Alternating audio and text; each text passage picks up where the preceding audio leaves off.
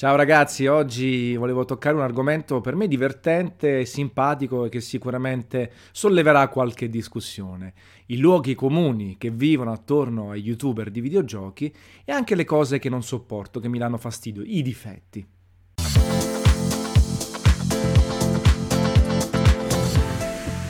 Allora, voi sapete, l'ho detto mille volte, chi mi conosce sa che scrivo tantissimo di videogiochi, da tantissimo di videogiochi e bisogna fare subito la mia colpa che ho fatto anche nei video di celebrazione dei 5.000 iscritti.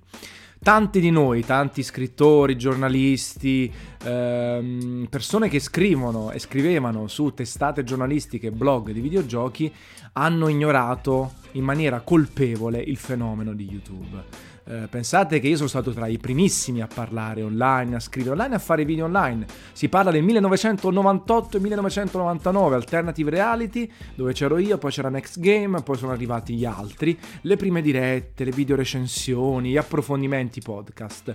Ebbene, solitamente noi li facevamo sempre all'interno dei player video interni, appunto. Ogni sito, soprattutto prima, aveva il suo player, la sua piattaforma video sulla quale si potevano mettere le pubblicità, si poteva monetizzare e si teneva l'utente all'interno del sito stesso. Poi a metà degli anni 2000 è nato YouTube e non abbiamo subito testato abbiamo subito notato alcune delle sue potenzialità e anche la facilità di fruizione di embed del video, però siamo sempre rimani- rimasti in casa. Siamo rimasti in casa ogni tanto si buttava qualcosa anche su YouTube e quindi abbiamo perso una grandissima opportunità. Quella che hanno raccolto gli youtuber di videogiochi, che con costanza, con idee nuove, idee se vogliamo talvolta anche banali, ma sicuramente proiettate in maniera nativa su YouTube, sono riusciti ad avere un successo clamoroso, avere decine di migliaia di iscritti e poi centinaia di migliaia fino a qualche milione nei casi più estremi. Mentre noi abbiamo perso il treno, ci siamo fatti asfaltare da questo punto di vista. Ed è il primo luogo comune che proviene proprio dai giornalisti, dai scrittori di videogiochi e dagli utenti un po' più smaliziati, dai lettori un po' più adulti, è quello che i youtuber non fanno una mazza dalla mattina alla sera, non ne capiscono di videogiochi, non sono appassionati di questo mezzo, di questo medium. Niente di più falso. Chiaramente andando a escludere i casi estremi, i casi particolari, quello che ho avuto modo di scoprire negli ultimi anni, ma già da prima, è invece delle persone estremamente preparate, appassionate, che lavorano tantissimo, che si fanno tutto in casa, dalla scrittura al montaggio, alla realizzazione del video, allo stare davanti alla telecamera, lavorando spesso e volentieri anche 8, 10, 12 ore al giorno senza soluzione di continuità, anche weekend e anche festivi, molto di più di quelli classici che magari delle persone che lavorano 8 ore chiudono poi eh, beggiano, se ne vanno e non fanno nient'altro.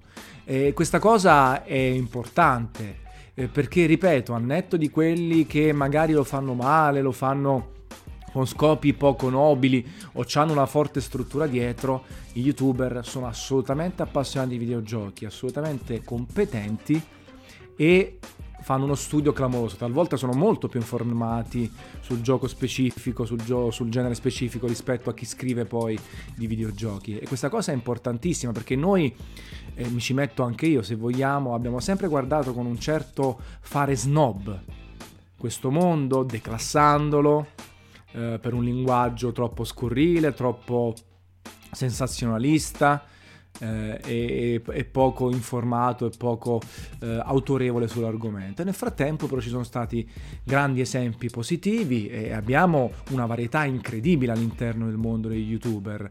Non a caso, facendo il late show dei poveri, ho potuto saggiare delle cose fantastiche, delle, una varietà estrema, no? Sul retro gaming, sul genere specifico, su un approfondimento spasmodico di alcuni aspetti o leggero di altri una parte ironica, una parte attuale, una parte positiva, negativa, dei personaggi che si sono costruiti anche mantenendo un certo piglio. Questo per dirvi che in realtà, grazie alle show dei poveri, nonostante abbia messo a disposizione mio, la mia esperienza, la mia capacità di stare davanti ai video in maniera pacata e tranquilla, mi sono arricchito tantissimo, ospitando oltre 15 persone e 10 sono stati almeno youtuber content creator. Vedete, content creator, che è già una parola differente, sono due parole differenti. Mi sono arricchito, ho conosciuto delle persone, ho approfondito e guardate, anche facendo domande banali, scontate, normali, sono riuscito a capire la qualità della persona, l'esperienza, l'intelligenza um, eh, e la conoscenza del mezzo eh, che stava utilizzando, di cui stava parlando. Ecco. E mi sono a mia volta arricchito tantissimo. E già in realtà dopo aver lasciato multiplayer.it, ma anche prima, ho fatto tanti approfondimenti su questo mondo, ho visto tanti youtuber e ne ho trovati parecchi preparati. Non a caso poi alcuni rapporti sono andati al di là del video, vedi con Dadobax che facciamo altre cose insieme, Sabaku che oramai eh, è un grande supporter di Gameplay Café, ci sentiamo spesso, è venuto al Comic Con di Napoli, abbiamo fatto delle cose anche offline insieme e ogni tanto ci si sente anche così, tanto per, tanto per un saluto. E quindi il primo grande luogo comune è proprio questo. Ripeto, ci sono degli estremi, ci sono persone che non sono chiare e genuine, però in generale il mondo di YouTube Italia, per eh, focalizzarci su di noi, è composto da tante persone competenti e bisogna sempre ricordarsi di una cosa ad ogni modo. Chi scrive sui siti, sulle testate giornalistiche, sui blog, autorevoli o meno, parte dal fare informazione e da essere quindi in media autorevole per, un, per, dare un po' di intrattenimento. Grazie ai social network, grazie ai video, grazie ai speciali di colore, tutte quelle cose che rendono il personaggio un po' più simpatico, perché chiaramente con i video, con i social network, bisogna avere quella vena di intrattenimento, bisogna essere un po' più informali, divertenti e divertire. No, anche quando si va in fiera c'è sempre lo speciale di colore, quello standista, oppure la battuta sui social. Quindi si parte da una base informativa autorevole e ogni tanto si fa qualche passaggio in quella di intrattenimento. I youtuber solitamente sono intrattenitori, utilizzano il mezzo videogioco, videoludico per intrattenere e poi fanno anche informazione. Chiaro, ci sono casi più estremi, più costanti come Sabaku, che approfondisce alla grande alcuni aspetti, Dadobax, i player inside in maniera più leggera, Dottor Commodore, parliamo di videogiochi altri che partono più dall'intrattenimento e poi si vanno a incontrare in una via di mezzo. Però tendenzialmente io vedo i youtuber, i content creator, anche come, diciamo, il seguito spirita- spirituale dei presentatori televisivi, del compianto Fabrizio Frizzi, che intrattiene adesso su altri mezzi, con, altre, con altro linguaggio e quindi in maniera differente. Poi assolutamente fanno informazione, sono due mondi che arrivano da due punti differenti e si vanno spesso ad incontrare, sia di qua che di qua. Chi ci riesce meglio, chi ci riesce peggio. E andiamo ai difetti, perché ci sono delle problematiche che mi danno fastidio, quelle banali, ma importanti, sono l'urlare costantemente che mi dà un fastidio enorme. Secondo me il pubblico non si raggiunge urlando, facendo cavolate del genere, costantemente facendo baggianate perché è un pubblico poco attento. Lì veramente stiamo su un intrattenimento puro, che poi è anche il figlio di quello del Grande Fratello, Maria De Filippi, Mara tutti quelli lì. E quindi è una cosa che non è nelle mie corde, ci sta perché noi siamo bombardati da questa roba, non è nelle mie corde e non mi piace. Poi le parolacce costanti e le bestemmie. Badate bene, non sono cattolico, ormai non so manco cosa sono io, però bisogna avere rispetto per il prossimo. Bestemmiare evidentemente dà fastidio a un certo tipo di pubblico. Allora perché bestemmiare? Le parolacce ci stanno, un cazzo ogni tanto ci può stare, ma non deve diventare l'intercalare oppure il linguaggio costante. Le parolacce danno fastidio, si utilizzano per catturare l'attenzione a gente poco attenta per fare i fenomeni, non ce n'è bisogno. Ogni tanto qualche parolaccia o in un momento se si fa un let's play ci può stare, ma non deve diventare base del proprio linguaggio perché dà soltanto che fastidio. Poi, chiaramente, non apprezzo quei youtuber che non sono sinceri, genuini. E badate bene, quelli che fanno un personaggio, quelli che criticano tutto e tutti, quelli che, che, hanno creato una sorta di canovaccio dietro al loro canale, ci stanno alla grandissima. Ma hanno più che bene, perché c'è un lavoro, c'è una scrittura e c'è un'idea anche di raggiungere un certo pubblico. Quelli che invece si forzano, non sono genuini, sono falsi e vi assicuro che ne ho trovati anche nel mondo giornalistico, ma tra gli amici, tutti noi, anche voi trovate persone false. Quelli mi, mi fanno andare giù di testa, più che altro li guardo, bene o male, percepisco sempre se sono costruiti falsi o meno, chiudo, cancello e non ci vado più, non li guardo più, non perdo del mio tempo. E quindi e questa cosa è anche importante, anche quelli che magari vivono quasi come fosse l'ansia di follower, di seguito, di successo e vanno in ansia, in depressione se non ci riescono. Questa cosa è ugualmente sbagliata dal mio punto di vista, perché ho visto personaggi chiudere il canale YouTube, anche con grande seguito, oppure passare da un aggiornamento settimanale, giornaliero, a bimestrale, ogni tre mesi, ogni quattro mesi, ogni cinque mesi, per mancanza di stimoli, perché non riescono a fare più quella tipologia di video che funziona. Questa cosa è complessa, è chiaro che quando c'hai tanti follower, centinaia di migliaia se non milioni, è chiaro che devi stare attento all'engagement, certe dinamiche, alla monetizzazione, ci mancherebbe, a quel punto è un lavoro. Però non se ne può fare, non se ne può manco diventare schiavi. Vi faccio l'esempio del mio canale che invece è minuscolo. Io so che certi tipi di contenuti vanno molto meglio. I miei podcast specifici su certi argomenti fanno anche il 50-100% di engagement rispetto agli iscritti del canale che sono 7000. Oppure se invito Sabaku, se invito di qua, di là, chiaramente posso anche addirittura raddoppiare gli accessi se non triplicarli.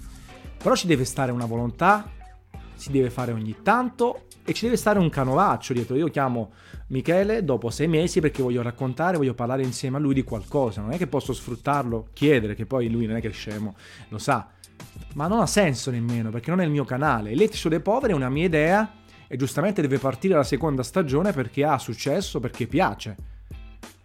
I podcast sì, ma se io voglio fare un let's play, se voglio fare un approfondimento un po' più di nicchia, se voglio raccontare un aneddoto, devo farlo per rendermi, per essere in prima persona felice e trasmettere felicità, perché voi ve ne accorgete se uno poi si forza e fa sempre la stessa tipologia di contenuti, hanno meno successo e non c'è niente da fare e non bisogna essere schiavi.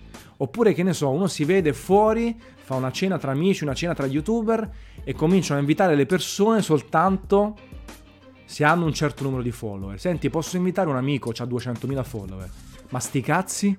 Chi se ne frega quanti follower ha? È un tuo amico? Bene, parliamo insieme, passiamo una bella serata anche extra videogiochi, extra online.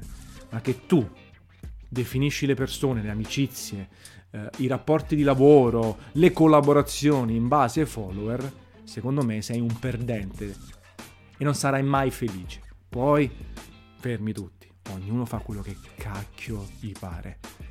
Perché alla fine è la soddisfazione personale, la felicità personale che per me può essere una cosa, per voi un'altra, per lui un'altra ancora. Eh.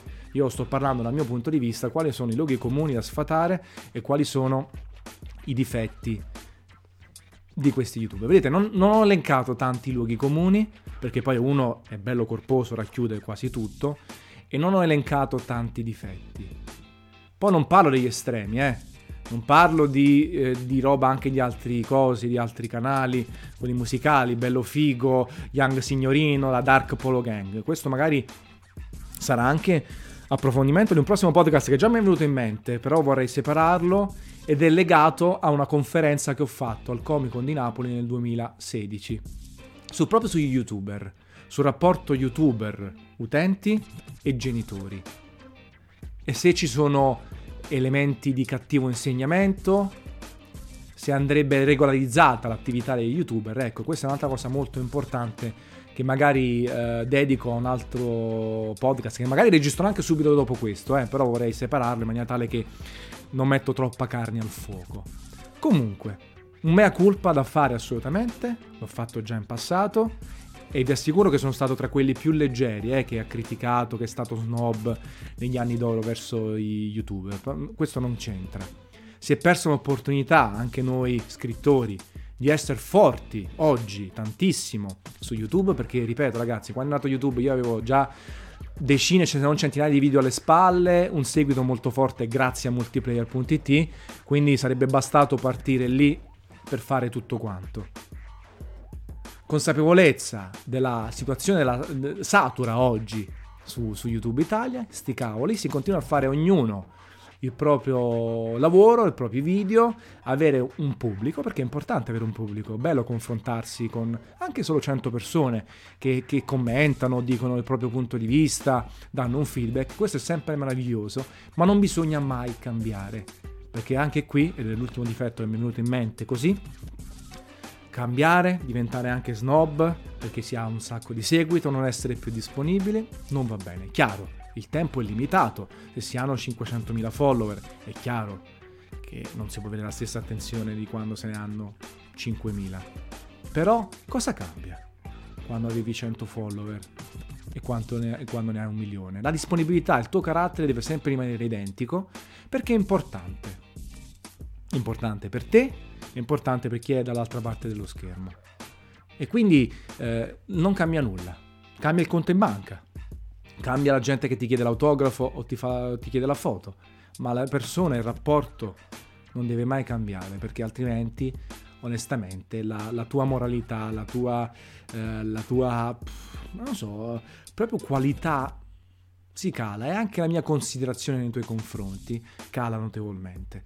E lo sapete bene che non è che sono l'ultimo arrivato, non è che qualcuno dice eh, vabbè tanto c'è 7000 eh, iscritti sul canale YouTube, grazie, poi vediamo se ne fai 700.000. Lo sapete che ho sempre dialogato per 15 anni, 16 anni con 2 milioni di utenti unici, chiaro, non venivano sul sito per me, soltanto per me, anzi, però veramente arrivavano centinaia di messaggi al giorno e per quanto possibile abbiamo sempre risposto a tutti, ci abbiamo sempre messo la faccia, risposto a, alla domanda più piccola. E anche quando ho lasciato multiplayer.it mi sono arrivati oltre 3000 messaggi in tutti i canali, ci ho messo un mese, un mese e mezzo, ho risposto a tutti. Per chi l'ho fatto? Per me e perché pensavo a chi c'era dall'altro lato. Non è che poi l'ho sbandierato oppure mi è servito a qualcosa particolarmente dopo, nel senso, oh guardate questo... È una questione di amor proprio, di moralità, di, di avere la coscienza alla grande, di essere felice di quello che si fa. Siamo online, accettiamo i pregi e i difetti di questa cosa e cerchiamo di essere sempre genuini e sinceri. Poi ognuno prenda la sua strada e, e porti avanti quello in cui crede. Questo è quanto. Una capata in bocca per tutti quanti voi, tutti gli youtuber. Scrivete la vostra nei commenti invece quali sono secondo voi i luoghi comuni sui youtuber e quali sono i difetti, soprattutto su quelli chiaramente legati ai videogiochi. A presto ragazzi!